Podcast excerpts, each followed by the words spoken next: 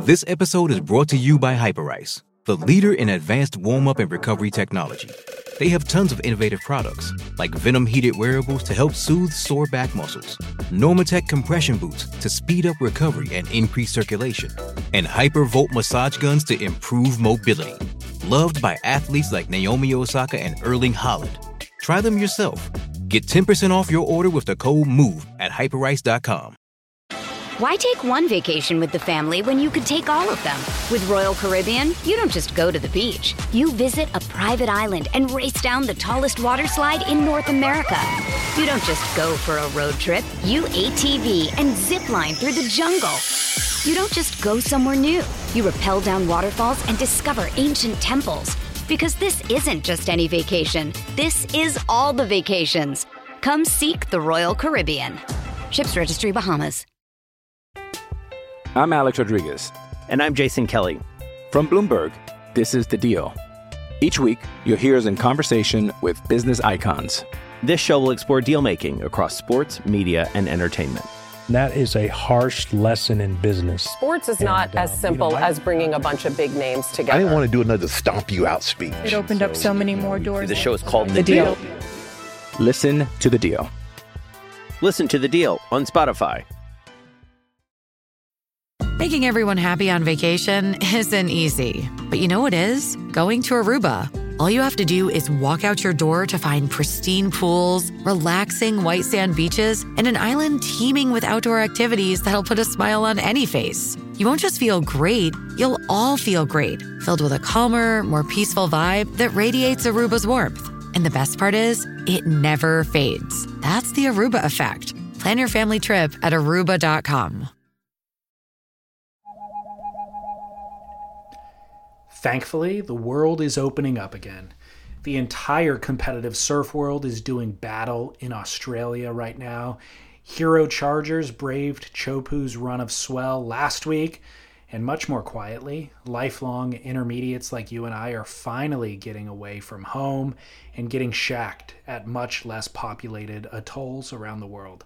And waterwaystravel.com is the gateway from G-Land to J-Bay, from Tavarua to Barren Island to Chicama to Central America, Waterways is the premier surf travel agency, and they have decades long relationships with boatmen, chefs, guides, hotel staff, and it all ensures that every human being involved in your trip is invested in putting you in the best surf and then plush accommodations to recover for the next day of surf.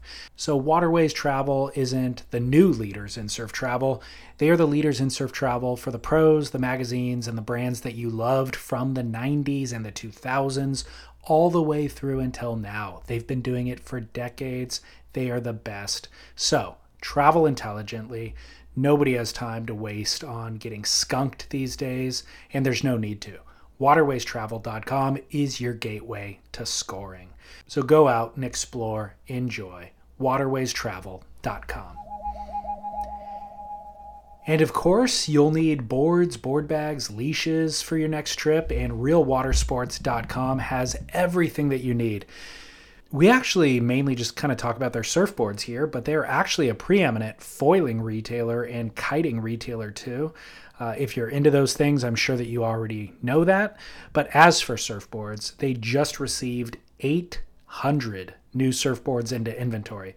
A bunch of Pyzel shortboards and paddle guns, a huge range of lost shortboards, retro trippers, driver 2.0s, 96 round nose fish, a bunch of Grom boards like in that 410 to kind of 5.5 range. So something for everyone.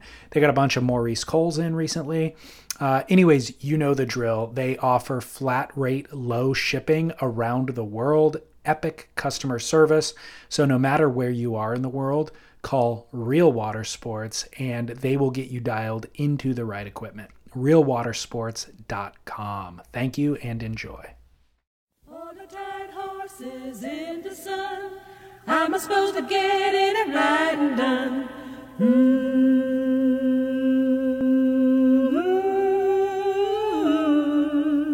All the tired horses in the sun. How am I supposed to get any writing done? Mm.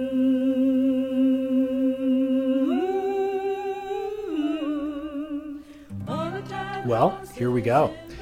It's really hard to preface this episode to kind of put it concisely into uh, an introduction. There's no way to sum it up. Uh, it's a special one, is the easiest way to say it. Artist Drew Brophy is our guest. He really catapulted onto the surf scene in the maybe 1996, kind of the late 90s, mid to late 90s, when he began adorning Matt Biolos's Lost Surfboards with his artwork. Corey Lopez and Chris Ward were getting cover shots, riding boards painted by Drew, and Drew's style almost became the house style for Lost. It permeated their wildly successful video series uh, and their clothing line. And the style and the tone was actually bigger than the brand that was curating it. It really kind of became the style of a movement. And as a result, the demand for Drew's work grew. He traveled the world painting surfboards. Through his travels, his interests grew, and so his work evolved, became much more complex, and he transitioned his medium from surfboards into magazine covers, television shows, books, murals, and commissions for corporations, and in this past decade, into the fine art realm. He has a gallery in San Clemente, and you can find everything on drewbrophyart.com. And then, very unexpectedly and suddenly, in November of 2021, Drew contracted COVID and he became seriously incapacitated. He spent nearly a month in a coma, four weeks on a ventilator. He lost over 100 pounds. He was in the ICU for months. He miraculously defied all of his doctor's expectations simply by surviving the ordeal. But through it, he was pushed to the brink of existence as we know it, and the experience changed him profoundly. It's actually too early to fully process the experience or to understand how profoundly it has altered his perspective on life and the beyond. But he was willing to discuss it with me, and I saw this as a very rare opportunity to listen and to try to understand. So, without further ado, my name is David Scales and this is my conversation with the great Drew Brophy. Enjoy.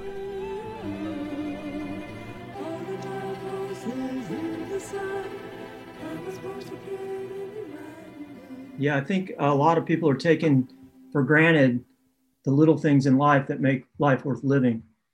And um, something as simple as a glass of water and how good it tastes. Um, I didn't eat or drink anything for four months. Really? So uh, that first drink of water was like heaven. That's but, incredible. Uh, you know, but starting with your family, you know, definitely your friends, um, surfing, nature, sunlight, you know. So, yeah, you start to realize that, you know, you're fine. You have, you usually have everything you actually need and um, if you just learn to appreciate it, and I think a lot of people are forgetting, you know. So we do forget, and then even when we get the reminder, it's only a matter of time until you fall back into that other perspective, the forgetfulness. What do you what do you reckon is a good way to maintain that perspective? Um, just trying to slow things down. Um, you know the world's gotten so fast and you know i'm old enough to you know remember where it wasn't like that and you know where you had time to take a nap let's say yeah and, um, you know something like surfing and then taking a nap on the beach was awesome when i was younger and i think that's the the best you know some of the best advice is just really you know try to slow things down as much as possible and be present during those moments. Because even though, you know, we can handle a lot and do a lot of stuff, but if you're focused on the, the future and not in the present, then you're really not getting a lot out of it. Right. So, you know, surfing is one of these things where it forces you to be present. And it's amazing that we can surf as well as we do. Um, and I, I imagine a lot of sports are like that, but surfing is more dynamic than most sports you know, because it's the wave is moving and right. You, you have to be at one with it or, you know, you get wiped out. And so, you know, the presence of mind uh, to appreciate things. And, you know, that goes along with, you know, telling your, your spouse or your friends or your kids or, you know, whoever that, that you love them and you appreciate them. Yeah. Um, make that connection with people. Uh, you know, my situation in the hospital, like, you know, it, it doesn't get as bad as where I was. And I was so right. dependent upon my family, the doctors, the nurses, um, my extended family that couldn't be there, and my friends and fans that were all praying for me.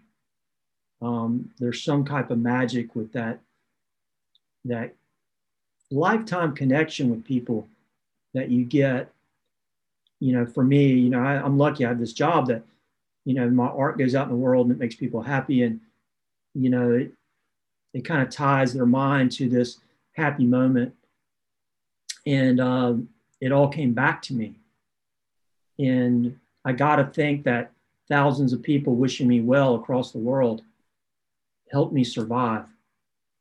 Fascinating. Um, as well as the fitness of surfing. Right. So, you know, you look at people that aren't real uh, mindful of what they eat and, and how their body is, um, they would not have survived. Um, well, I, I'm going to ask you a little bit more about willpower and other people's um, the effect that that prayer and stuff has. But before I do, can you kind of start from the beginning about how you contracted COVID? What was your um, how were you viewing COVID prior to contracting it? And then how severe was your case? Um, I mean, COVID for me, I, I definitely uh, was worried about it. I understood how gnarly it was. I did not feel that I was a good uh, candidate because I was very strong and, um, you know, my body, you know, I take care of myself. I hardly ever get sick. Um, but, you know, we were driving across country when I caught it. So we were trying to avoid people on airplanes. I didn't think being on an airplane was a good idea. So we chose to drive. And, you know, I was seeing family, you know, and um, that was about it. But I didn't catch it uh, being around family. I caught it driving across country at like a random gas station or something. Wow. I mean, I must have walked through a cloud of somebody coughing because I was, you know, I'm actually an introvert. Um, you know, I don't like being around a lot of people. And, um, you know, I do it for, you know, when I got to go to events and things, but normally I like kind of doing everything by myself. And so it was just my wife and I, and you know, we have no idea. It was somewhere between Tennessee and Colorado. And I was driving eight to 10 hours a day. And uh, prior to that, I'll back up a little bit. You know, the COVID in itself destroyed our business. Oh, really? And so we we lost all our contracts when COVID hit, and you know we almost had to shut our gallery down and I had to double time it to save my business and my, you know, livelihood, um, which was terrifying. I think a lot of people forget that, you know, that for you know independent people, I mean, it was it was terrible. Yeah. And so I really had to work, you know, tremendously to save everything, which I did. Um, but I was working, you know, so much that I ground myself down to a nub. So gotcha. even though I was in good health, it was the worst health that I'd been in, in my life. Um, and uh, then driving 10 hours a day for, you know, weeks was uh, not very good for me either. So I was not sleeping real well. And so when I did contract it, I was at my weakest, unfortunately. Gotcha. And on top of that, I was in the middle of the country. And so, not realizing that I had COVID, um, I continued to drive uh, for three days. And so by the time I got home, I was really sick. And um, I thought that I was just run down, that all I needed was a good night's sleep, and I'd wake up and I'd feel better. And I, um, of course, that didn't happen. I, w- I went to sleep and uh, I didn't get up. And a lot of people don't realize my wife was sick too. And, you know, we don't have any family here in California. And so we were both too sick to help ourselves. So a couple days into it, I think it was actually three days into it, um, my wife uh, was on the phone with my sister and she said, You guys got to go to the hospital or something. And so my wife got enough energy together to uh, to us to go to urgent care to get tested first to see if we had COVID. And of course, it came back positive. And um, my blood, or not my blood, but my oxygen uh, test said I was only at 70 uh, percent. And the lady said, I don't know how you walked in here. Um, wow. You got to go right to the emergency room. So that's basically how it went down. Gotcha. And, you know, my ignorance of never really being sick ever, um, I've never been hospitalized. Um, maybe thinking I was a lot stronger than I was, um, you know, overconfident, those types of things definitely played into it. But there again, you know, I um, I'd never been sick before, so I didn't know that it could be that bad. Um, when I got to the emergency room, they took me right in and um, did some tests and then took me right to ICU. So I was really bad off. Um, and was Maria recovering at that point? Yeah, Maria didn't get it as bad, but you know, there again, you know, I'd been working myself to a bone and then also driving, you know, yeah. for a long period of time. Right. Um, and so I was just toast. Right. And um, but yeah, so she she recovered pretty quick. And um, unfortunately for me, um, I continued to get worse. I was fighting it in the hospital and I was determined to beat it. And what I was doing was the doctor said I needed to, you know, breathe. I was on oxygen. And so I was doing these breathing exercises really heavy, like trying to inflate my lungs. And your lungs get really hard when you have COVID pneumonia. And, um, you know, I was just a bulldog breathing. And I actually breathed really uh, too much, inflated my lungs too much, and I popped two holes in my right lung. Oh my gosh. So I had a total lung collapse on the right side. And that's when I got into trouble. Um, Did they catch that immediately? Yeah, they started, they caught it. And then basically from that point, the doctor came in and said, okay, there's three, three ways this is going to go down. He said, you're going to, you could choose to continue to fight. He said, but you're going to die. 100% you're going to die. He said, or number two scenario is maybe you don't die right away, but you're fighting so hard, you're going to have a heart attack and you're going to die. He said, or we put you, um, we intubate you, give your lungs a rest. He said, but I'm sorry to say that you're probably going to die there too. You're too far gone. You probably have less than a 20% chance of surviving it. Wow. And me, I was like, no way, man. I, I was like, I got this. You know, my mindset was different. Um, I mean, it's scary to have a doctor tell you these things, but you know, my mindset was totally different. Um, and my wife and my sister were in a window looking at me, you know, when this all went down with the doctor. And so I said, okay, I'll, I'll go under. But number one, I was unafraid. I think, you know, if you let fear creep in, um, you're done. And I was telling my wife, you know, no problem, I got this, you know. And, you know, that's not something you choose to do, to, to be afraid or not afraid. Yeah. It's essentially a way that you, you live. Um, so, you know, telling people out there, you know, how do you live your life? What's your normal temperament? Are you the type of person that's afraid of everything? Or you're a person that, you know, feels that you can deal with almost anything? So for those of you that, you know, feel you're afraid of everything, you might want to work on that because when stuff happens and things get real, you don't want to be the person that curls up in a ball and cries. You got to rise to the occasion. Um, and that can't really be taught. It's something you got to work on on your own. So I think having purpose in life, you know, like when you're looking at your wife and your sister, that certainly gives you a reason to yeah. fight.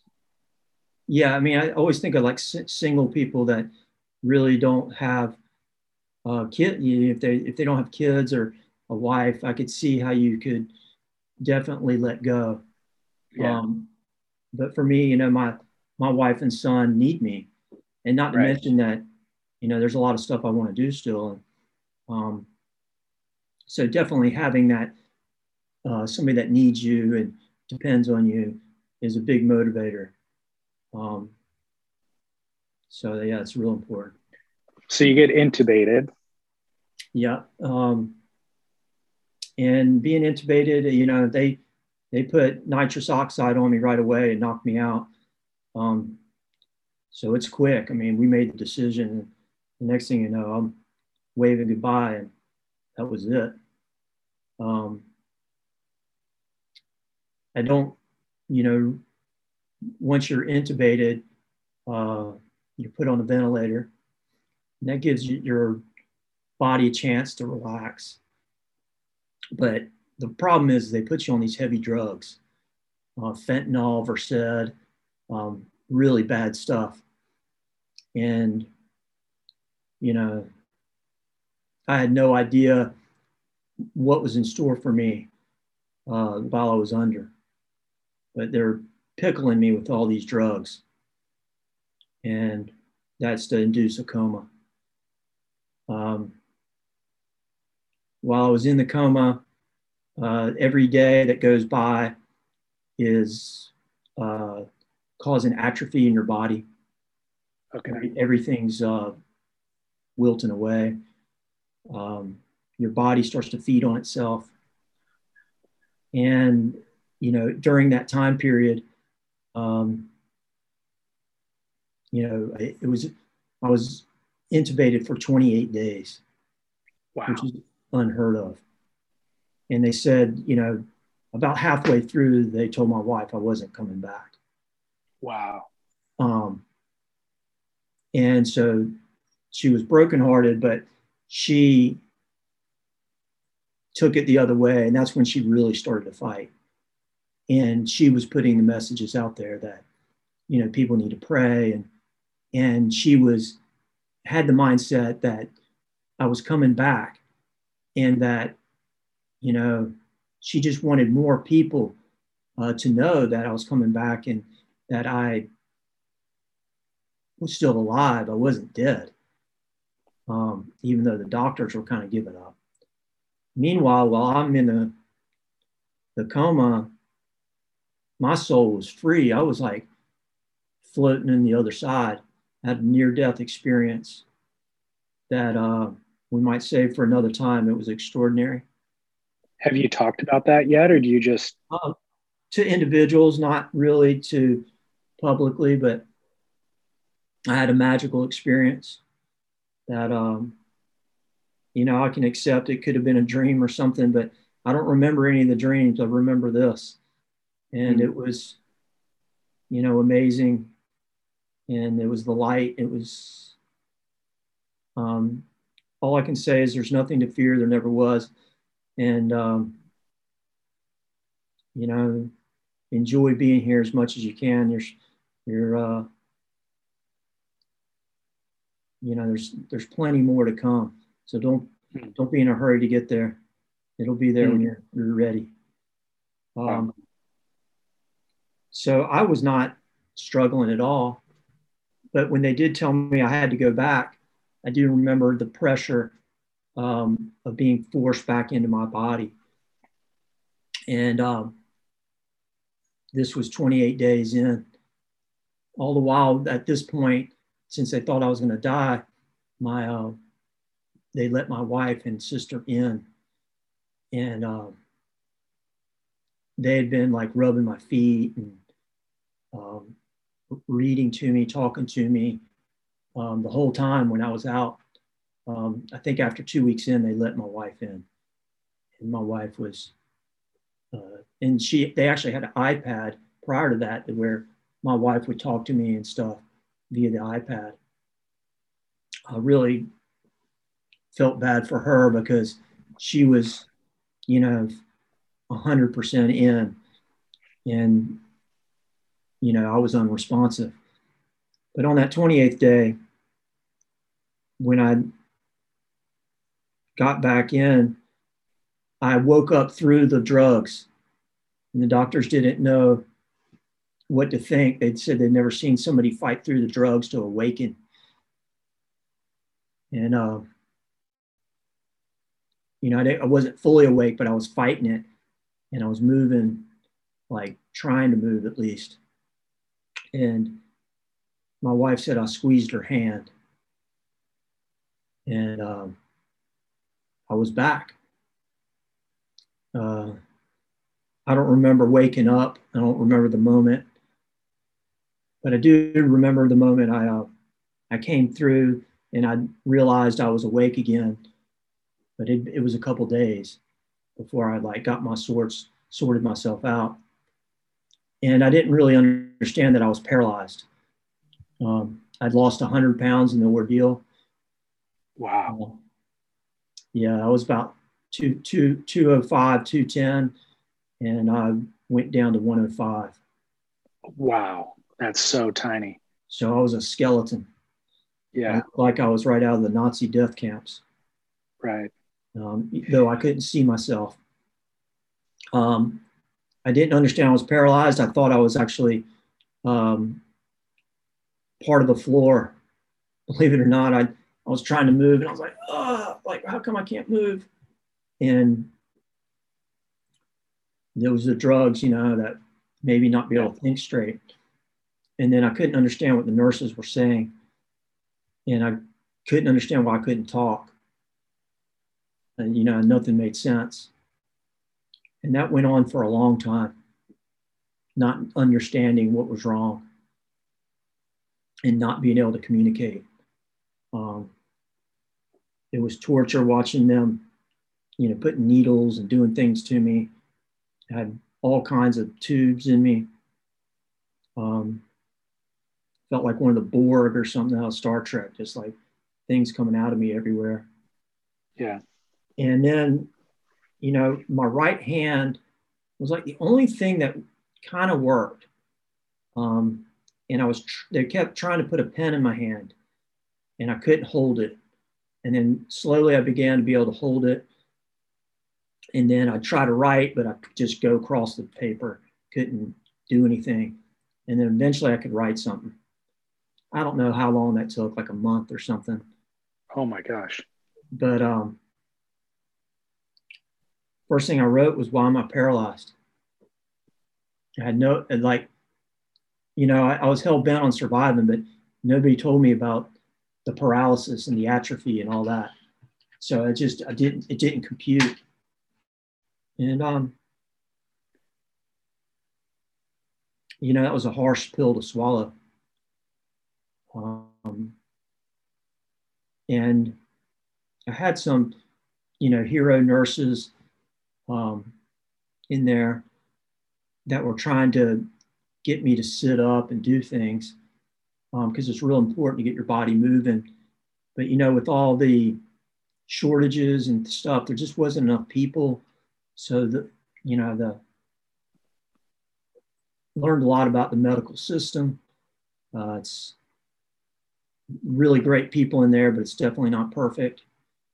Um, I believe everybody did the best they could for me, but a lot of things went uh, wrong that were at my expense. Wow. Um, and it's, I don't blame anybody. Uh, it's just there's just so much going on that things fall through the cracks. Um, it's really hard to, you know, break them out of their their system that they have. Yep. And they might not be making the best decisions for some COVID patients. Um, right. You know, which is unfortunate. We had to fight for everything from vitamin C drips to, you know, getting nourishment. Uh, I wasn't being fed for a long time. Um, so, you know, you can't get better if you're not getting nutrients. Um, you know, just, I always felt like I was dehydrated. Um, you know, they weren't giving me enough water. And that water would go through a G tube into my stomach. Um, so the, things like that. But, yeah.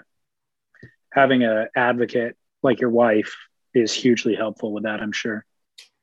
Yeah. Um, an advocate is everything. Yeah. And even the doctor said that usually the people that survive, not just COVID, but anything that's, you know, really serious, if you don't have somebody in there fighting for you, um, mistakes are made, things go wrong, you know, yeah. it's just, and your morale's um, down. Right. Um, it's no fun to be in the hospital. Yeah. Uh, it, it's awful. And um, the beeping, you know, everything's beeping, you can't sleep, you know, I'm constantly getting blood drawn. You know, I was getting needles, you know, every couple hours. Um, just the drugs. I mean, I don't do any drugs. I don't smoke. I, you know, the amount of drugs that they were giving me were just, it was just insane. Mm. And, um, my, I think my body's really sensitive to the drugs. And, yeah. Uh, that's all they want to do is give you more drugs. And I'm like, man, I, I don't want all these drugs. Um, and you can't make good decisions when you're on drugs. Yeah. So that, that was upsetting me. But, you know, basically, it took me a long time before I was, I guess it was somewhere time in February where I was not in danger of dying. Okay.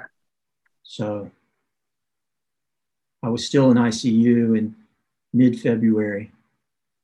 And, um, you know, I didn't realize it, but I was still really close to like having something go wrong. And um, I come to find out now that, you know, other COVID patients have a lot of um, other things that go wrong due to their abuse of their bodies, usually.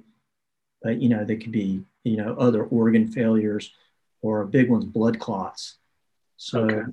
you know some people have had their limbs cut off and things like that due to blood clots. Um, a lot of strokes. Um, okay. and i saw it all so i had people dying all around me which was awful um, from the moment i woke up there was people dying all around me in the covid unit um, some had family members around some didn't uh, that was pretty scary um, as they dropped off, you know, because you're just like, oh, wow, it's getting real. And all yeah. the alarms are going off, you know, code blue. And, um,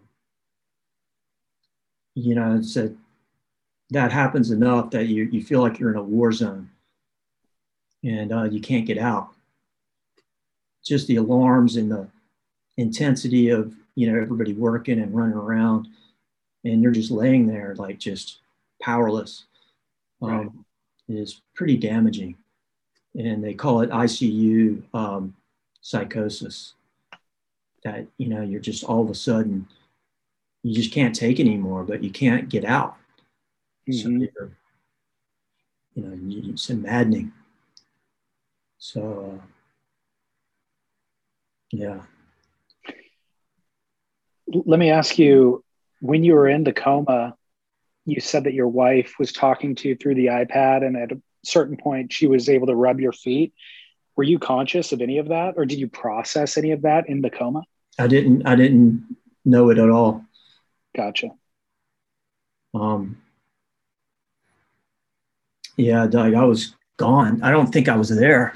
I think I was out in the ether. Do you think it has an effect? Yeah, I definitely do. Yeah. I mean, I think that it's the thoughts. You know, it, it, I don't think it's so much physical. I think it's the thoughts. I mean, at times, I mean, the, you know, your mental strength is really tested. Um, you know, you can't communicate, you can't move. Um, and you're like, you know, where they say there's no atheists in foxholes, it's kind of that right. same thing. I mean, you're praying, please God, help me.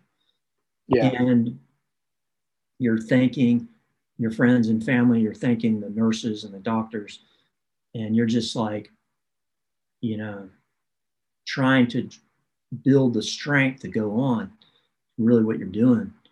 Yeah. And I could say that I could feel the hopes and prayers of all the people. And, um, you know, I needed it. I needed it every day. Um, it was so dark. Say, say more about that. Like, in what way do you feel it? And was it because your wife had communicated it to you at some point that there was a large community rallying for you? Or was it just something that you sense? Um, it was just something that like a you know kind of like charging your iphone it was just like a an energy that you tap into and it it partially goes back to the near death experience of being in the light and realizing everybody's connected. And they tap into you and give you their their energy. They were giving it to me. And I, you know, just in those dark moments where it was really hard, I just re- repeated myself, I am the light. I can't be extinguished. I'm the light. And,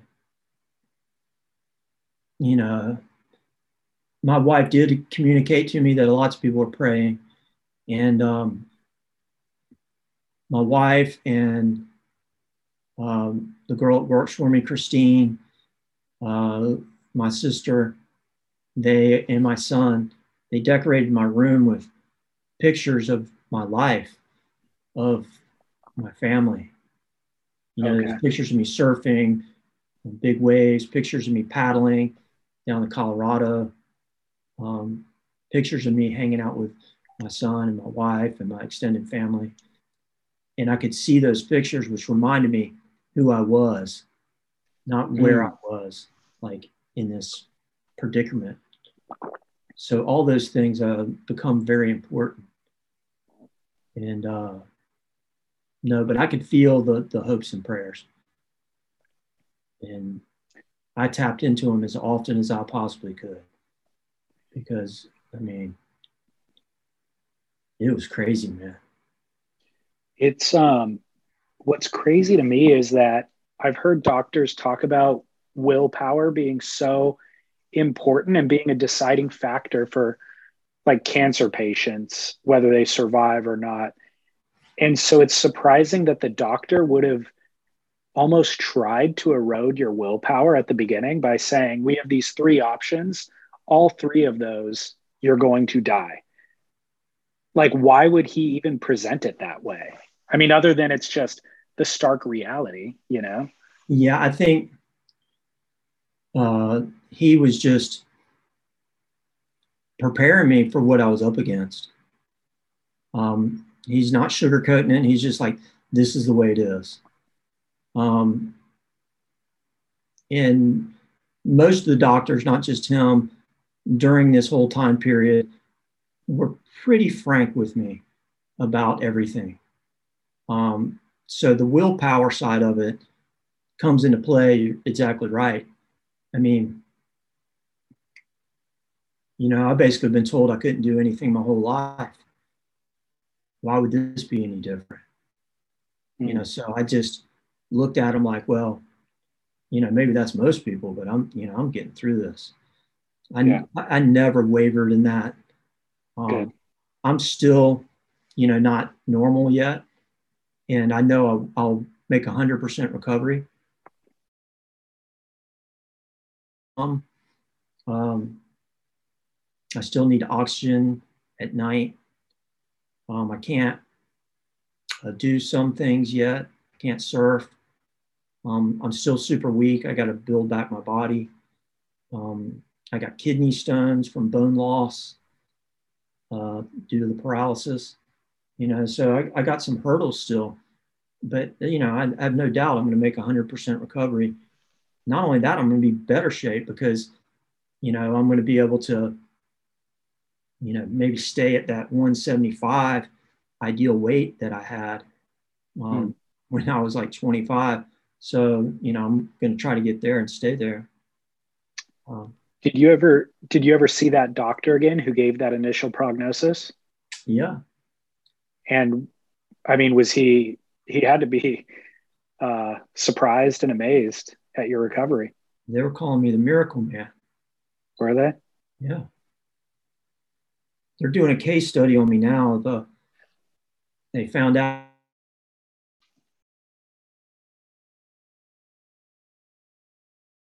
out that you know nobody my age went through as much as I did survived. So they're trying to figure out what it was that um,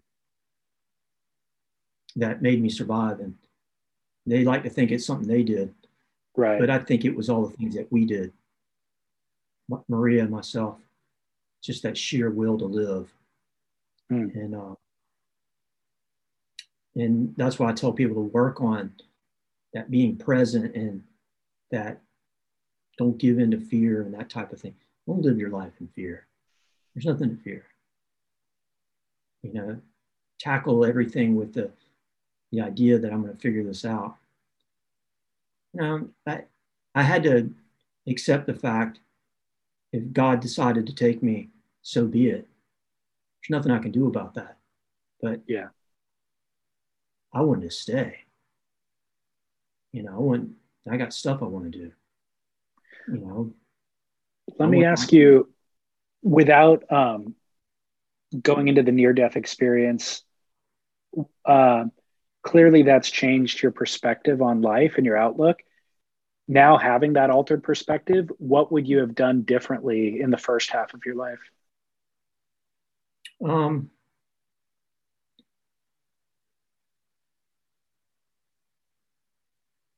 don't know, I've, I've led a pretty dangerous life. So uh, I don't know if I'd do anything differently. I would possibly gone further out on a limb. Really? I would have I would have pushed the envelope that much more. I would have said yes to more things. I would have, you know, started earlier. Hmm. Like you know, I kind of had that mindset, you know, even before, but uh, now that I look at it, I just be like, you know, we're put here to have experiences and we're technically creation machines. We're creating this world that we live in. And I think one of, one of the things I would be is uh, nicer to people. I mean, I developed being nice to people, but I would say in my younger years, I was so uh, you know, I, how could I put it? You know, I grew up in the South where you, where you uh, are taught yes, ma'am, no, ma'am. And if you do a good job, you get paid. If you say you're going to do something, you do it. But once I got out in the world, I found out that not everybody's playing by those rules. And um, I got taken advantage of and it made me angry that people would do that. And so you're kind of put in the position of being a sucker or an asshole. Well, I wasn't a sucker. And I would fight back. And so, you know, I'm, I would like to think I'm a really nice guy. I've done a lot of good in this world, but I got a short fuse if it gets lit. And um, I don't like that about myself. So I probably want to change that. Because in the end, we're all connected and you need to help the people that are having the worst day of their life or or having a weak moment. Yeah. That's why you need to be wise or wiser than other people so that you can help them. Yeah. Or you can understand where they're at and have compassion for them. So I, I think that's a better answer. Like just, you know, love and compassion for your fellow man that maybe they're not where you're at. Maybe you can help them, or maybe you can just understand that they're not where you're at. Maybe they don't have to be fixed. You don't have to Yeah. fix everything. It's just being okay. It's like seeing somebody run a stop sign instead of calling them a jerk. Say, well, you know, who knows? Maybe they're having some crazy day that they're in a hurry and they just they're not thinking right. And instead, maybe just say a little prayer for them, like, "Hey, man, I hope you know this settles down for you." Sound, I mean, you talked about there's nothing to fear. And all those things that you just mentioned, I think, are the result of fear. Like, if you fear, or if somebody is taking advantage of you, it's a fear of, you know, what they're taking from you. Mm-hmm. Or if you didn't go out on a limb for far enough when you were young, it's because you're afraid of the failure or afraid of the consequence or whatever. So it all kind of comes back to the initial thing that you said, Yeah. which is there's nothing to fear. Being kind to people. It's, you know, there's nothing to fear there. Yeah. Um, can I ask? You're referencing God and a certain spirituality. Are you religious or were you religious before? And how did this near death experience alter your perspective on religion? Um, I'm not religious. Uh, I did grow up Catholic, so I was introduced to religion at a young age. Um, I am very curious about uh, like anthropology and and you know ancient civilizations, um, you know ancient wisdom, those types of things. So in those things, uh, there's a lot of messages, and uh, I think all the religions are basically saying the same thing. Uh, they just package it a little different. Um, they seem to be coming from something very ancient that uh, they're all spinning off of some knowledge from, you know, way, way, way back. So in that idea, it's probably has something to do with what I saw, which is, you know, the light and that everybody's part of that light. And, uh, you know, when you think of, you know, when they talk about Jesus or something, I am the light of the world. I'm the Son of God. You know, think of the word Son in itself, the light. So, you know, all these things are very, very similar. Um, you know, and as surfers and stuff, you know, we become amateur meteorologists. And uh, for me, you know, wanting to know why the waves are good and studying the weather on a global, you know, concept, you know, you, there's only so far you can go. And then you start looking at the sun. And so I'm really interested in the sun as well. And what's really interesting about a lot of the, you know, ancient myths and things are really about the cosmos. Um, you know, the sun, the solar system, the galaxy. And so given that, that starts to come into play too. So the, the religion thing is a lot more dynamic than what people think um, the dogmas and stuff are. So I guess that's a, a long answer. I, I, guess I am religious, um, some not religious, but interested in um, where the stories come from. Yeah. Yeah. So and with what I saw, it seems right on target. Um, okay. So it affirmed a lot of your beliefs that you already held. Yeah, just like you know, one of the things of of studying the solar system, and you know, I go to these conferences that are based off of uh, you know the sun and the solar system, and the Earth, and you know, there'll be people from a lot of the aerospace companies and NASA and you know meteorologists, climatologists, all these people. And, you know, one of the things is, you know, we're so part of the earth or our human body that, yeah, it, I mean, we're literally part of it. Um, and when I had this out of body experience, I really saw that this body's part of it, but you are not this body. And um, that was abundantly clear to me in this uh, experience that I had. Yeah. And, um, you know, when you talk about space travel and stuff, you know, I'm not so sure we're going to be able to go to Mars because our bodies are built for the Earth. Right. All of that electromagnetic system that's here. So, you know, I, I just think about that and, you know, maybe we won't work once we get outside that electromagnetic field. Right. Which is really interesting to me. Hiring for a small business is critical. It's imperative that you find a highly qualified professional to treat and grow your business with the same care and detail that you do. LinkedIn Jobs will be your next big unlock. LinkedIn Jobs has created the tools to find the right professionals for your team fast and for free. Everybody is already on LinkedIn with their resume and their references. So the fact that LinkedIn built a hiring platform to connect the dots between everything is simple genius. It's way more sophisticated than a job board. It's a vast network of more than a billion professionals meticulously organized to connect people by skill set, desire, ambition, all in an effort to help us advance our position. And it's easy to use and intuitive. So effective that 86% of small businesses get a qualified candidate within 24 hours. Fast hiring solutions means achieving your goals in record time with rapid growth in 2024. LinkedIn Jobs will even help you write the job descriptions and give you tools and prompts to help you interview your candidate like a pro linkedin.com slash surf is where you go to post your job for free.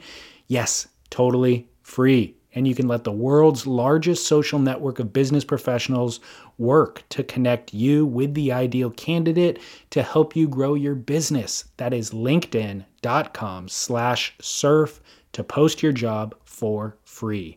Terms and conditions apply. Why take one vacation with the family when you could take all of them? With Royal Caribbean, you don't just go to the beach. You visit a private island and race down the tallest water slide in North America. You don't just go for a road trip. You ATV and zip line through the jungle. You don't just go somewhere new. You rappel down waterfalls and discover ancient temples. Because this isn't just any vacation. This is all the vacations. Come seek the Royal Caribbean. Ships Registry Bahamas. I'm Alex Rodriguez. And I'm Jason Kelly. From Bloomberg, this is The Deal. Each week, you'll hear us in conversation with business icons. This show will explore deal making across sports, media, and entertainment. That is a harsh lesson in business. Sports is not And, as simple you know, I- as bringing a bunch of big names together. I didn't want to do another stomp you out speech. It opened up so many more doors. The show is called The deal. Listen to The Deal. Listen to The Deal on Spotify.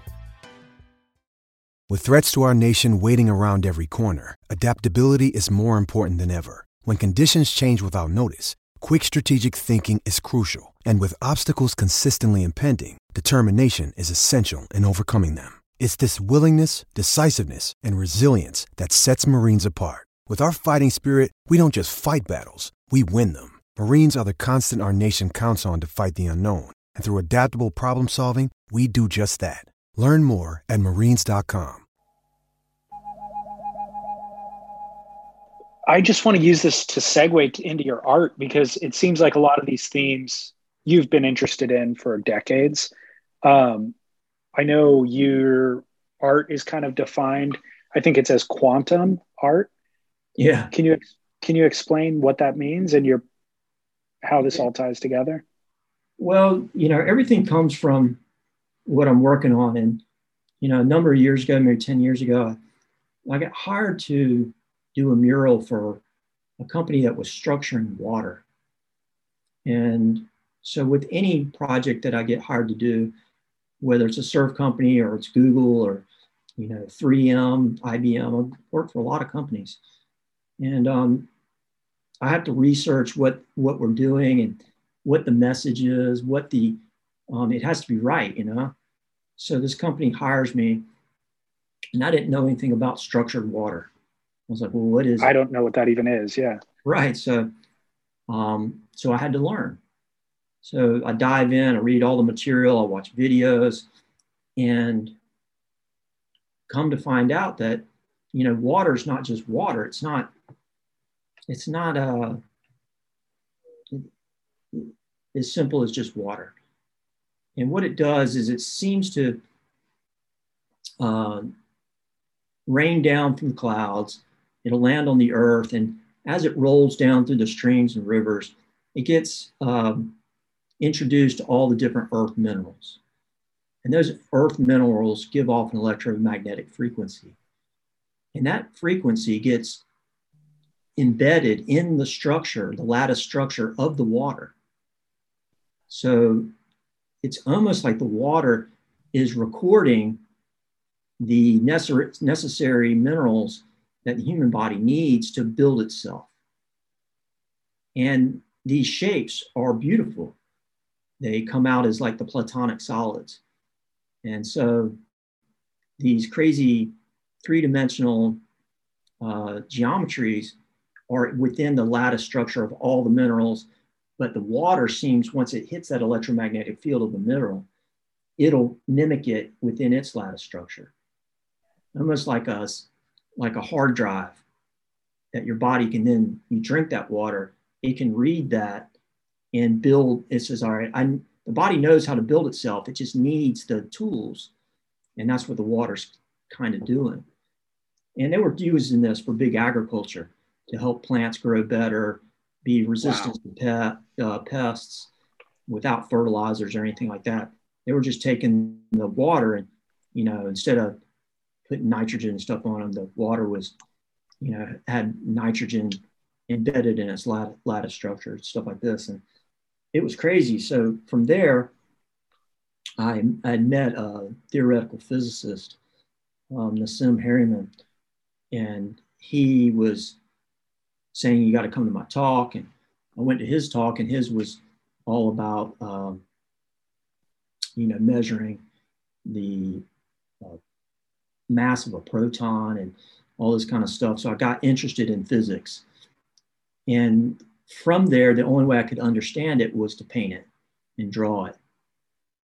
And that's where all these uh, geometric paintings are coming from. And it's basically what it is is an articulation of how everything works.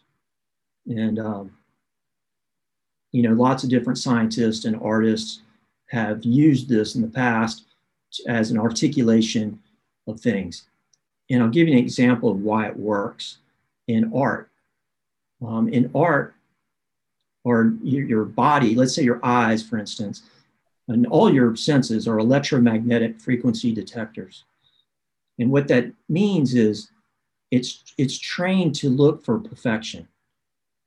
Um, something smells good to you because your body wants it. Something tastes good because your body needs it. Something looks good because your body wants it. Um, now, with, with your eyes, uh, you have these proportions that look good to you automatically because it's the right proportions laid out in a certain way. You know, we call it composition, but it's more important that, you know, it's flow and design and all these things. And then you add color into there, you know, you're, you like certain things. So you might like a piece, you don't know why you like it, you just like it. But the artist, a, an artist that understands these principles, understands why you like it. And it doesn't even have to be that well done. Mm. So a master painter could paint a painting without these principles and you don't like it And then a kid can come up and do this crude thing with these principles and you like it. Yeah. It's kind of like music too. We can all Yeah. recognize a sour note. You don't like it, it doesn't fit, it sounds bad. So if you get the notes right, it's almost like you can put them in any order. Right. Um, but if you get the mo- note wrong, it sticks out like a sore thumb. I I'd s- I had seen a study uh, like five years ago. Um, I think it was a college student who was doing a thesis on it, but it was like Adele, the singer Adele, her music resonates on an emotional level with all of humanity, regardless of what language they speak. And they were able to isolate these kind of tonal frequencies that she's hitting with her voice that just hits a part of your emotionality or maybe your heart or whatever and makes you cry essentially you know Yeah. and feel certain things Yeah, and I could totally see that happening. Um, so that's kind of what the that journey into, you know, what they call sacred geometry and the understanding of what's important to this. Um, you know, I was very interested, and what I found out also is, I was no, there's Maria. She comes. hi maria nice to see you Hello. um, what I found out is I was already doing it. So, you know, as an artist, I was innately doing some of these proportions already. And I got to think that's why people like my art, is because, yeah gotcha um, you know, the subject matter is could have been anything. It's just the fact that I did have these proportions and flow um, and color schemes uh, right. And uh, now I'm I'm really incorporating both. I like showing the the mechanics of the geometry into a painting so that people can understand this information yeah because they don't really teach it. Um, they used to. Um, it used to be at the basis of all the the sciences. And i mean uh, that's what's fascinating about it is that you think of engineering as being over here and painting as being over here but it's fascinating to understand painting kind of from an engineering perspective Well, it's mathematics too. So what's crazy is it, I, I could imagine a school system where you start out the day with this study of geometry and sacred geometry. And then that same study gets applied to all your others, other curriculum. It should. So when you go into math, they put that same concept into math, geometry, music, art, you know, science, football. football, everything. all of it. Yeah. And you know, all of a sudden, the guy that's not good at art, that's good at math, can understand art, and vice versa. right. And you know, I never thought I was good at math until I started understanding these principles. And now it's just like, you know, I got it. is um are there other artists who are practicing the same thing that you're Yeah, there, there's lots of people. Okay. Um, funny enough, there's a lot of people that uh, do psychedelics that that get into this yeah because evidently, um, when you're on psychedelics, you you enter this world where everything gets super visual in these those proportions are everywhere. And you just start to see everything in a whole different light. And for me you know i've i've known my whole life that i had some extra perception and abilities um, and the way i can describe them is i see things i hear things and smell things uh, that most people don't interesting and I thought everybody was like me. And so when I was a kid, I didn't understand why people didn't notice the things I saw or hear the things I heard. And um, it wasn't until I was an adult that I, I, oh my gosh, they're not, they don't see it. It's not like I, I don't think it is that I hear better. maybe I do a little bit, but it's more like I'm more present. So I pick out everything and I make a conscious note of it. And when I was a kid, I grew up like in the in South Carolina in these forests and estuaries and open spaces. And I used to go in the woods a lot, and there was a lot of creatures out there, you know, everything from deer to bear to, you know, foxes and skunks and alligators and, you know, countless types of birds, um, snakes, you name it. But I could have told you what every sound in that forest was. Mm.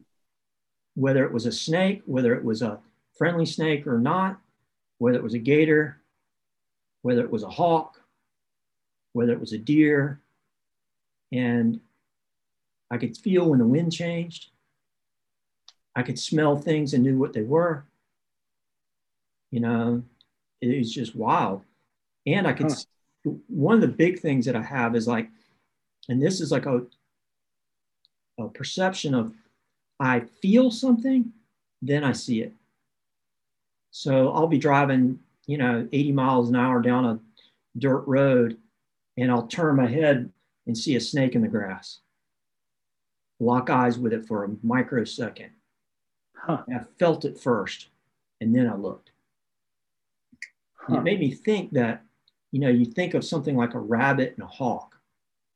Now, a rabbit has like big ears so that it can hear the hawk. And the hawk developed really good eyes so it could find the hare.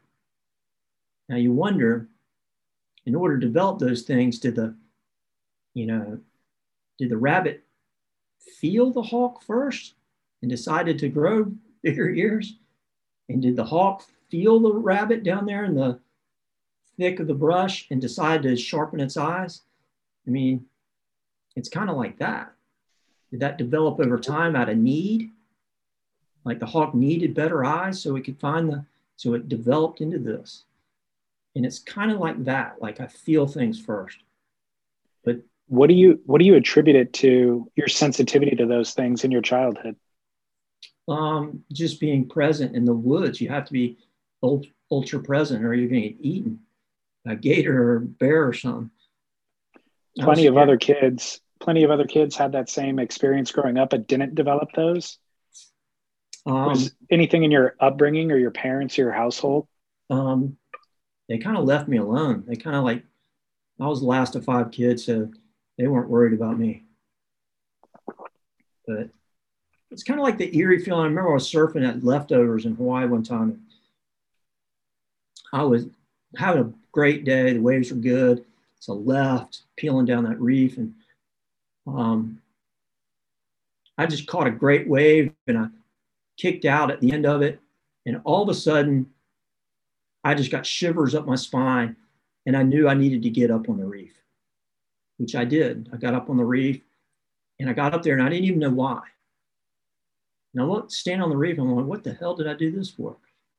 And then I walked back up the reef and plopped back out in the deep end and told my friend, I was like, God, the weirdest thing just happened to me. I didn't think about it so later that night, I told somebody else, and they said, "Yeah, well, that's where, right in that little deep spot at the end of the wave, is where the, this boogie boarder, boarder got bit by a tiger shark, got killed uh, a couple years before." Oh. And I was just like, "That's what it was. There must have been a tiger shark right there." And so, or the ener- or the energy from what had happened previously, even. Yeah, I think it was probably the shark. I think the shark was probably in that area and was probably, you know, looking for something to bite. And I felt it. And I think everybody has these abilities. They just they don't listen to them. Yeah. They're, they're just so non present that they don't listen to them. Yeah. I can tell you also, like, I can be walking down a street and, you know, sometimes like homeless people will be hiding somewhere. I can feel them before I see them. Yeah. And it's a weird, it's a real terrible feeling. It's like a hopelessness. And um, it's an icky feeling like, ooh. Or I'll be in a crowd of people. And I, one of the reasons I don't like crowds is it's over sensory for me. Like I can't go to a big football game. I don't really like concerts and things like that. Um, Yeah. It's just too much to process. And um, I'll enter a room and I'll feel somebody icky. And then I, I try to find them. like I'm just sitting there, I'm like, oh my gosh, there's somebody in here. It's just, it's just making my skin crawl. Yeah. And, um, you know, I can't relax until I know who it is so I can avoid them. Yeah, that's interesting. Um, do you, I'm like, I love your advice about being present, how to avoid or how to stay connected to some of these things is presence. Do you have any methods for staying present? Do you meditate at all or anything like that? Um, not really. Um, I mean, spending time outdoors is my biggest um, meditation, and it, it really allows me to be present. Um, this experience uh, with COVID and being trapped in the hospital um, is made me realize it's breath. Okay. That's why COVID is so insidious. It's just you can't breathe. And so I'm realizing that there's something about breathing that can let you slow everything down and force you to be present. Mm. Um, you know, you take it for granted that you breathe. You Yeah. take it for granted that you swallow. You know, I had to relearn how to do those things. And it's crazy that, you know, I thought I knew how to breathe, but I didn't. I wasn't breathing properly. And I wasn't doing it with a proper intention. And now, you know, I, I do. And so I think, you know, there's probably all kinds of different breath exercises that can uh, help you control yourself, uh, to be present, to be less fearful, to make yourself feel more powerful. And it's through breath. Okay. That um, aligns with lots of that ancient wisdom from religion, yoga. Everybody talks about the power of breath. Yeah. And you know, you definitely notice it when you you lose it. Yeah, totally. Um, what about? I'm curious what kind of water you drink now after having those insights. Like, Yeah. do you buy special water? Do you treat it a certain way?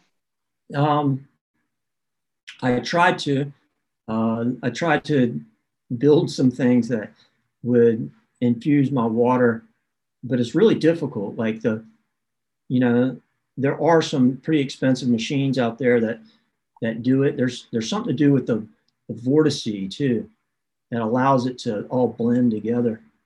Um, Okay. That's why the eddies and rivers and things are so good. Um, yeah, I mean, all our water's messed up. I mean, we got to totally revamp how we treat water, um, because the the other downfall is is since it does lock in in its lattice structure, it seems like it keeps all the contaminants too. So, Okay. like when you recycle water, you know, you're not really recycling the information out of it, and so it has to go through that natural process of evaporation and back into the clouds and down again. Um, so I don't drink any anything special. I, I've tried to, you know, do some things on my own and source some machines. All the machines are really expensive, and I'm not sure if they work or not. But um, Well, what was that? What was that company doing exactly to their water? they had uh, a system where they filtered it mainly for big agriculture. It wasn't really for people to drink. Okay. And um, and they would take those minerals and uh, introduce it to the water, and you know, So they're adding adding minerals as opposed to energy, let's say. well, the from my understanding, the minerals don't even have to touch it. You just can go buy it into its electromagnetic field. So, you know, they, the results seem very promising that they were having great results with it. Um, I, I, they didn't let me really look at how the machine worked. Um, it was more the outcome of what they were trying to uh, articulate to people of how it worked was my task because it sounds so okay. crazy. So I created this painting of all the geometries of water and how it came down from the clouds and um, that sort of thing. Okay. And creating these clusters of molecules, which really represent the mineral in water. So then that plant would recognize that and be able to use it. But yeah, I, I like spring water. There's a place in Sedona that I get water from when I'm there. I think Carlsbad has a spring. Uh, spring water is good, you know. So, okay, good. Um, if you have the time, this is kind of not related to a lot of what we talked about, but I'm just curious. Uh, my first introduction to you was through Lost Surfboards, yep. probably in the mid 90s. I'm just curious to hear that story of how you connected with them and how that relationship developed and all that. Yeah. Um, well, I was a production surfboard painter in South Carolina. Uh, painted my Who were you working for there? Then, huh? Who were you working for in South Carolina at the time? Uh, uh, Kelly Richards. Oh no way! Cam Richards' dad. Yep. Insane. Did he have? Was it Village Surf Shop back then? Yeah, Perfection Surfboards. Amazing, dude. So I was, you know, you know, I wanted to be a pro surfer like everybody else, and I was like, graduated in 1989, and that's right when the surf industry took a dive. So there was, I think, all the tours were stopped, and there was a bunch of companies went out of business, and so Plan B was just do art. And so I was painting surfboards production and I was kind of was it all was it airbrush back then? Yeah, mainly airbrush. I, okay. I had the paint pens. Um, I was painting some boards with paint pens and using them for pin lines. Gotcha. And, and from there, I got the opportunity to go to Hawaii. So I went to Hawaii first and um, painted boards on in Haleiwa at Pro Glass. And you know, I went from nowhere, South Carolina, to painting boards for Al Merrick, Rusty, Mike Diffenderfer you name it. I had all the best people. And I was painting boards for Tommy Carroll, Tom Curren, um, you know, some of the best surfers and shapers in the world. And so that was great. I was living there, surfing pipeline and, you know, living the dream really. And um, a few years later, uh, I had an accident pipeline where I hit the reef really bad and I couldn't work. And so I um, had to uh, do something. And once I healed up, it was summertime and there was no work in Hawaii. So a friend of mine, uh, Rob, said I should come to California and work here. And um, that sounded like a good idea. He said I could stay in his garage until I found a place. And um, so I came over, immediately got a job at uh, Stewart. Stewart Surfboards was like the biggest thing going. And um, I got a job with him doing 10 a day minimum. So it was the first time in my life I was actually making a lot of money, uh, which was great. Um, in Hawaii, you know, you might have three, you might have 10. Um, and then you had to figure out, chase everybody down for money at Stewart. Yeah, yeah. I painted my 10 boards and then did customs after that. And I got a check every week, like clockwork. I mean, I was in heaven. Wow. And um, I had uh, sent some uh, drawings to Rip Curl uh, to try to do some t-shirt designs. And they didn't really like them, but they, the guy Lawrence I gave them to uh, ended up giving them to Matt at Lost. He was starting out in the old uh, Herbie Fletcher building. And Matt was painting boards with the Posca pens like I was. So like all my own boards were Posca painted, and I painted a bunch like at Pipeline and stuff for my friends, but uh, none of the companies would let me do it. And so I was dr- riding my bike to work, and uh,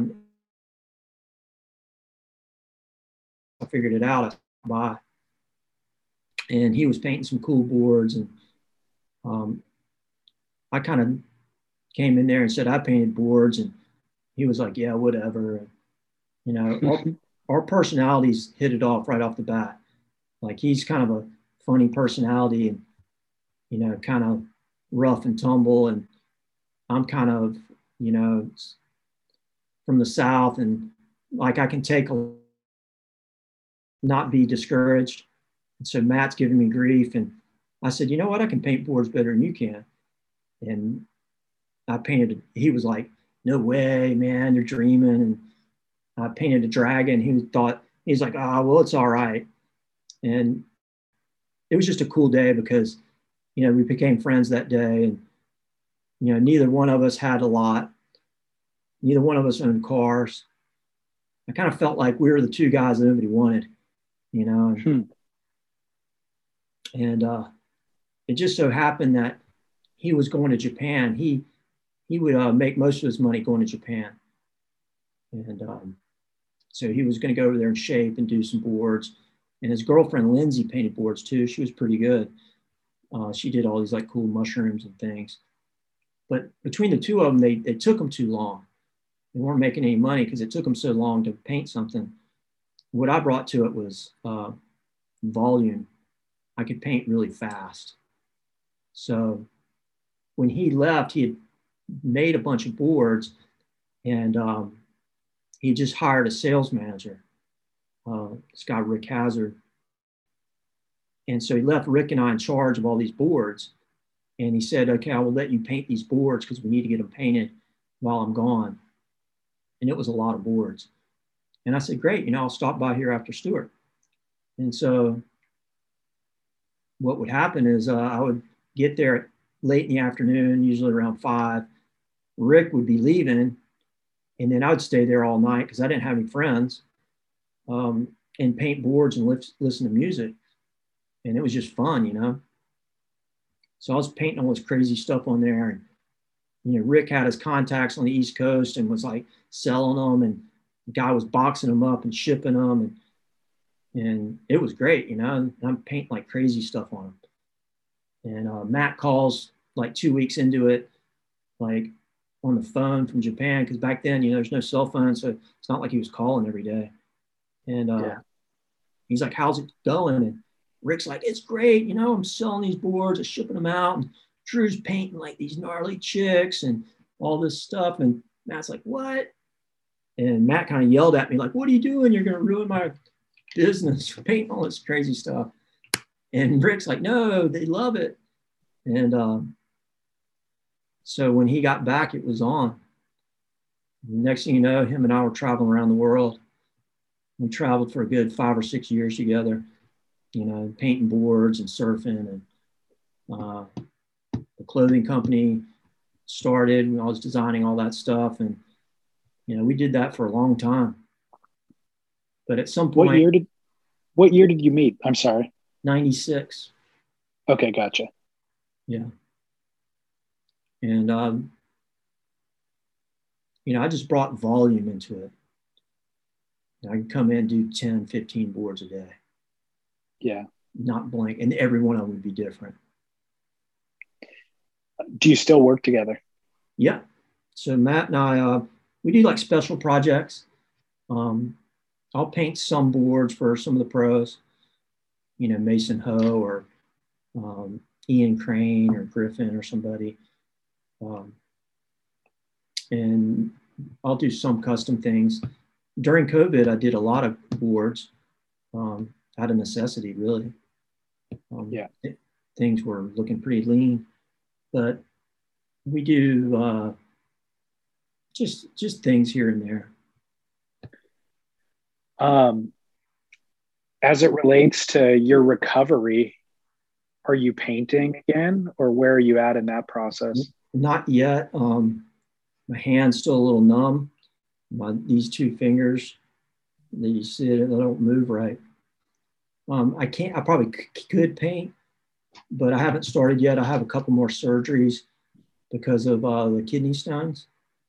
Oh, And, okay. um, that's giving me a lot of pain and problems. So if you see me whinging, that's because I'm got pain in my side. Um, okay. The um, I'm supposed to have that on Wednesday, so I'm hoping Oh, after wow. that I'll feel a lot better and I'll be able to sit for a long period of time and paint. But I, you know, I have some clients I've been waiting a long time, which you know I, I'm really happy about because you know they could have canceled those orders and um, they allowed me to um, heal and so that's really nice of them Have like four Do you feel? Do you feel pressure to expedite your recovery? Um, yeah, because I mean, I want to. I want to get back to work. I want to, you know, I got things to do. Um, I'm so weak though. Like I'm, I'm like ridiculously weak. I'm still only 140 pounds, which you know, it's nothing for me. And Yeah. You know, I got some back problems. You know, my, you know, body was taken to zero, so it, it it's wanting to crunch me and pull me forward. And i've got to constantly try to arch my back backwards because my muscles are pulling me forward. Um, so i got a lot of work to do on all my muscles. And um, it's very humbling. You know i've never been weak in my life. Excuse me and all of a sudden now i'm like weak and it makes me feel bad for anybody that lives life weak. Yeah. Um, Or or who has um, like chronic injury, you know, back pain or whatever it is. It's got to be a nightmare. Um, so, what does your day consist of currently? um, I, I do everything by myself. So I make my breakfast and, you know, I, I usually have physical therapy um, every other day. And uh, that's a lot of walking, a lot of up and down, uh, lifting weights over my head, things like that. Um,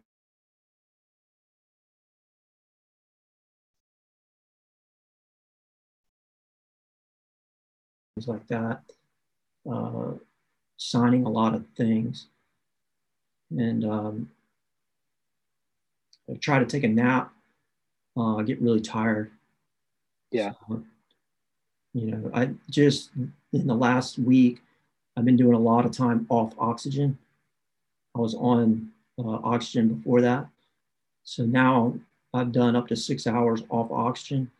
So I'm really trying to do that. And I feel like I'll probably be totally off oxygen within a few weeks. Okay. And um, that's a huge milestone because, you know, in February, they were telling me that I was never going to get off oxygen. That I was never going to get off the ventilator. That I would have to be institutionalized. And um, that was scary. I was like, Yeah. you're out of your mind. I'm not, no way I'm staying on this ventilator. And, um, and so the ventilator breathes for you. And I was on the ventilator for 70 days. And they said that, you know, being on it that long, normally people can't get off of it because your lungs Right. and diaphragm are so atrophied that they can't do it for themselves anymore. So I had to fight that thing and I had to breathe without it for three days straight, 72 hours to get off of it. And so that was another miracle thing that they said that they hadn't seen anybody do. Go 70 days and then 72 hours off to get to remove it. Right. And, um, you know, I had some really good people, um, uh, respiratory people that, you know, egged me on. And it was hard, man. It was like, I was afraid to go to sleep at night because I thought I might die in my sleep. And I had nurses hold my hand all night and watch over me. And, you know, I can't thank them enough. I can't thank all these people enough. You know, not all of them were like that, but I had certain ones that just they were rooting for me. And, um, you know, the, even the, the last hospital I was in, you know, the, as I'm being discharged, and this is the place I learned to walk again. Uh, the lady in charge, who was a doctor, was having me fill out the papers, and she was getting all cry, like weepy eyed and crying. And she says, "I wanted you to know that I voted against you being sent here because I didn't think that you were going to make it and be a candidate that could walk again." Wow. And she just said that, you know, she'd never seen anybody go through this program and and do it like I did it, um, coming from where I came from. Right. And she she said, I'm just thankful I was outvoted. And so that was another like miracle thing. Uh, and learning to walk again was the hardest thing I ever ever had to do. Um, it's just crazy when your body doesn't work. Right. And especially being a guy like me that's used to doing everything and, you know, I've been strong my whole life. Um, you know, I never even thought about it, just took it for granted that, you know, I can lift a giant trash can over my head, over the cars and go and do everything. You know, there's nothing I couldn't do. And now I took my wife out to a restaurant for her birthday and I couldn't open the door of the restaurant because I was so weak. I was like, ah! and she wow. had to open it, and I'm just like, oh man. so it's gone full circle.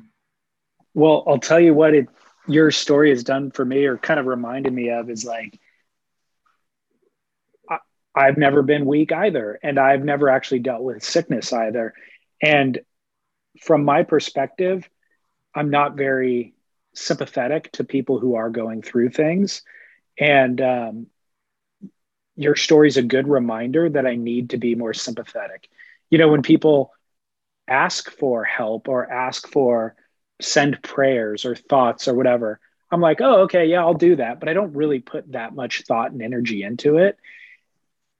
And then when you see the effects of it, and I've had a couple instances in my life, I had grandparents who had cancer and passed away from it. And so those are kind of reminders of what it's like to for somebody to go through suffering. But yours is a lot more relatable because you're young because you're strong and because you did everything right essentially to mitigate against this. So to hear the process of dealing with it really resonates and um, makes me want to be more like those nurses who are there for you you know? Yeah, and you know, we had a lot of people like do things like cook dinner for us and fix things at the house. You know, this one guy, he uh, built a ramp at my house. You know, and I I'd painted a surfboard for his son. And he's like, "Well, I'm going to build a ramp because it meant so much to me that, you know, you you were nice to my son." Um, so I mean, it's almost like you got to live your life like a life well lived in a way that it's all going to come back to you. And that's what really felt good to me is i had gotten enough positive points by living my life in, a, in such a way that people wanted to pray for me. Um, i think that's an important lesson for people like you can't be a jerk your whole life and expect everybody to pray for you when you're you need it you know? So yeah. you you gotta live it. You gotta you know like i'll be painting somewhere and inevitably there's somebody that has 8 million questions for you and is soaking up all the energy. And you know i always take the time to sit with that person and give them all the information that i can. And it's just my nature. But you know I got to think all the times that I've done that, or the times I've painted one more surfboard for somebody. Like I'll go down to Mexico and I'll paint surfboards in Puerto, and uh, you know this goes back all the way when I was in my 20s, and I just wanted to make their boards look better because they always had like broken boards and crappy looking boards. And so I'd pick one day and paint boards for free. And it got known that when I would go down there, that I'd paint boards on one day. So everybody would be waiting. And it came time where I was painting boards for the kids of kids I painted for years earlier. Wow. And that goodwill um, comes back. Yeah. And it comes back in lots of ways. One great way was in the lineup. I'd be paddling for a wave and some somebody would be like hassling me and all the Mexican guys would be like, hey, you don't mess with Uncle Drew. They got me. So, you know, it, it, it's important to, to live in such a way that you have, you know, done for others. And, and that's where it comes in. And the hard part for me was accepting because I'd never really accepted from others. Right. And that was a lesson Maria and I had to learn. Because I, you know, we really didn't ask for anything. You know, we had people donate money to us, you know, because I hadn't been working. Um, and, you know, the being in the hospital for four and a half months is uh, pretty uh, mind boggling financially. Yeah. Um, but we never asked for anything other than prayers, and people did all kinds of wonderful things for us. Um, almost it made me feel guilty of like, wow, you know, like it's too much. But people wanted to do it, and it was really hard for us to accept it, uh, just because I, I'm not used to that. I'm used to being on Yeah. the other side of that. Yeah. And you know, some of these people did it anon- anonymously. And, Crazy. You know, and it's going to help us um, not have to stress. I mean, if I was losing my business on top of all this, it would be awful. Totally. And then if I was going into more debt due to these doctor bills, it would be, you know, terrible. But the the universe has a weird way of way of saving us, and um, it de- definitely came through for us. I mean, in all different kinds of ways. Um, and it must mean that I'm meant here, meant to be here and, and do something. And um, so I'm just going to keep doing what I'm doing and, and what I've always done because I, th- I think that's it. Um, Yeah, I can't wait to see what you're going to do. I really feel like you'll come back stronger than ever. I mean, yeah, you're I would imagine it's going to alter your perspective on every piece of food you put into your body, everything in terms of health and wellness and thoughts that you put into your body and all of that. The Yeah. output will be the result, you know. Yeah, and and the arts is going to be affected in ways I don't know yet. But, I mean, I'm still processing so much of it, and I'm trying to keep a good face on it. Uh, Yeah. I mean, I think I have a bit of PTSD um, due to the Of course. the gnarliness of it. It was I, I can't stress enough how how bad it actually was as far as on a personal level of of suffering. Um, it- it- I mean, it was just absolutely awful, and I I don't even know how I survived that part of it. It just it, it was like being a prisoner of war or something, and being Yeah. tortured, and I hope nobody has to go through what I did. It's just cruel. And I survived it somehow. And I try not to think about it. I mean, I can talk about it now and and and laugh and joke about it and uh, talk about it matter of factly. But you know, when I first got home, I, I couldn't talk about it because it would just make you cry. Sure. That's another thing. I'm not a person that cries. And like, good God. I mean, there was moments where, you know, you just be bawling because you're you're just in agony. and you just want it to stop and it wouldn't. And you feel like the whole universe is trying to stamp you out like a dirty cigarette and you got to keep fighting and yeah. fight for every breath. That's where I learned the real breath lessons is, you know, fighting for that breath. Sometimes I'd stay up all night fighting for my breath for days at a time. And, um, you know, that takes from some serious uh, concentration and strong will. So, you know, you don't know if you have that unless you you've lived it. So, I mean, it, goes back to the first question of, you know, that's that's really it. You need yeah. to live your life and with intention and and you know create a person that's that's ready for adversity. Um, so when it does hit, that you you can sustain it, sustain the, your life and because um, I, I definitely attribute that to the reason I survived. Otherwise, I could have you could have just given up and you'd be done. Right. Well, this has been an inspirational conversation, and I think that um, you sharing all of this will serve a lot of people. Good. You know, I, that's all I want. You know, I, I didn't really sugarcoat anything. I just it is what it is. Uh, you know, thanks for giving me a platform to, to do it. And, you know, I plan on probably maybe, you know, writing or, you know, doing some talks about it. Yeah. Due to the fact that, you know, it, it, it just, the topic itself is bigger than being sick. It, it has a lot of uh, usefulness of ways to live and so I like to package it as, you know, a way to live, not necessarily a way to survive. Um, and just so happens that COVID's the thing that that I was dealing with, but it could have just as easily been a car accident or something like that. Could have been anything. Um, yeah.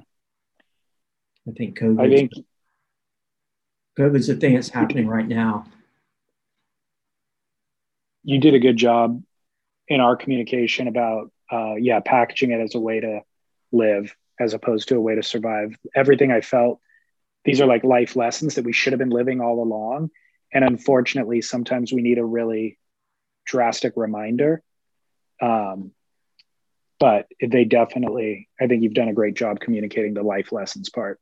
Yeah. so but you also it's a delicate thing. Processing is a delicate thing where you want to process before you really start telling the story because otherwise it just becomes the story that you're telling become it's a different version you know? So like fully process it fully absorb it fully kind of try to understand its meaning for you before you start trying to retell it.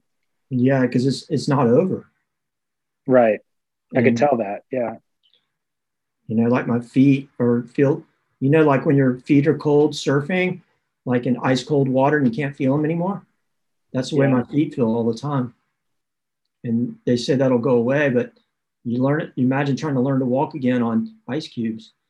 It's crazy. Um, totally. But my hope is that, you know, I'm going to get to that magic weight. I'm going to be build my muscles back up and, you know, I'll be breathing deep and I'll look great and then I'll tell the story. And, you know, who knows what other insights I'll have at that time, but, you know, I, I'm definitely not done processing it. Um, yeah.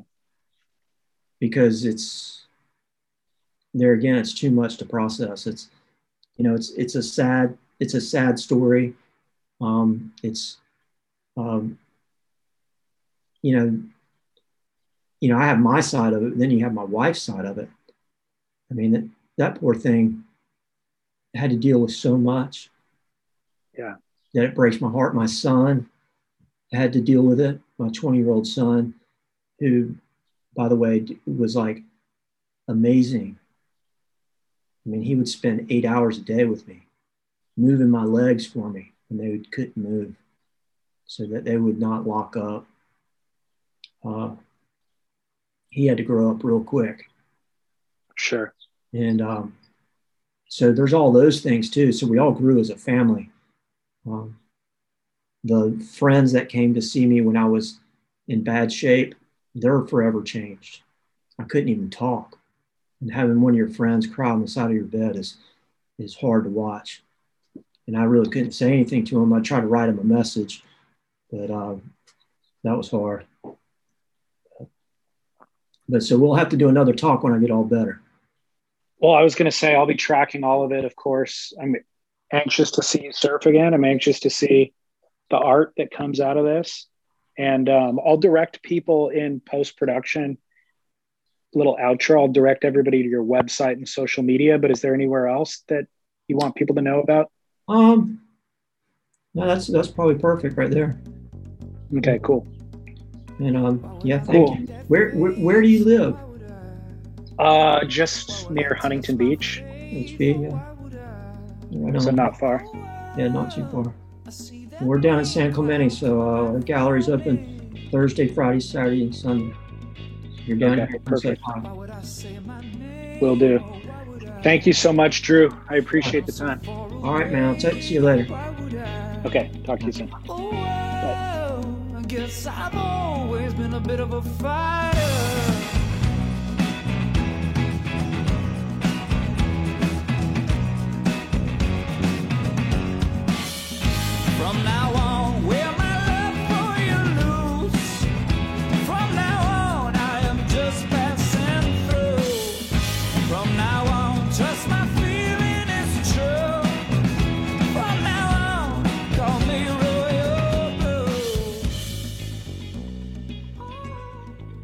There you are. Um, completely unedited, by the way. I um, I often edit these conversations uh, for clarity and to keep certain things concise. But I thought um, Drew's musings, insights, just the telling of his experience was worth keeping intact. So um, I hope that you got something out of that. It's a lot to absorb. I have a feeling it's one that I'll go back to and listen to in the future. So, anyways, thank you, Drew. I know this was no easy task to revisit some of this stuff but um, I think it serves a great purpose. So thank you so much, Drew. DrewBrophyArt.com is his website, and you can find him on, of course, social media. I'll link to all of that stuff on surfsplendorpodcast.com, as well as images of his work and, of course, um, those early lost videos where young, influential surfers of kind of uh, my generation, when I was first getting involved in surfing, uh, we're riding his boards. I'll post all that footage on surfsplendorpodcast.com. Of course, we're giving away a Channel Islands free scrubber on June 1st to one of our lucky uh, supporters of our work. So, as long as you get your support in before the end of May, I guess it would be May 31st at midnight, California time uh, you will be included in that giveaway. So you can navigate over to support the show on our website. It's $5 a month. It is one building block of our business. It keeps us going, it allows us to continue to archive surf culture weekly. So thank you for doing that.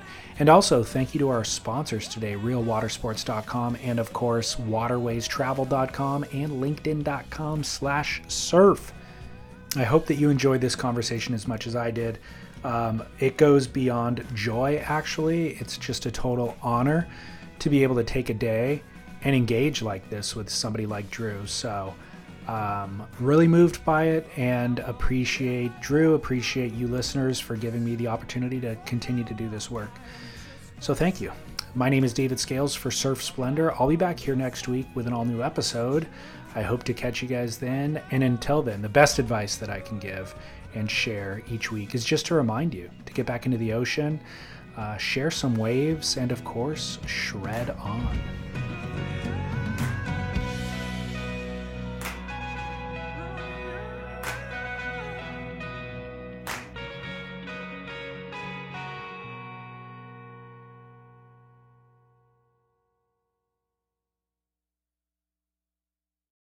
And don't forget to post your job for free at linkedin.com slash surf. That's linkedin.com slash surf to post your job for free. Terms and conditions apply. Ah, mmm. The first taste of rare bourbon you finally got your hands on. That's nice. At Caskers.com, we make this experience easy. Caskers is a one stop spirit curator with an impressive selection of exclusive, sought after, rare, and household names in the realm of premium spirits and champagne. Discover the top flavors of the year now by going to Caskers.com and using code WELCOME10 for $10 off your first purchase. Get $10 off your first purchase with code WELCOME10 at Caskers.com.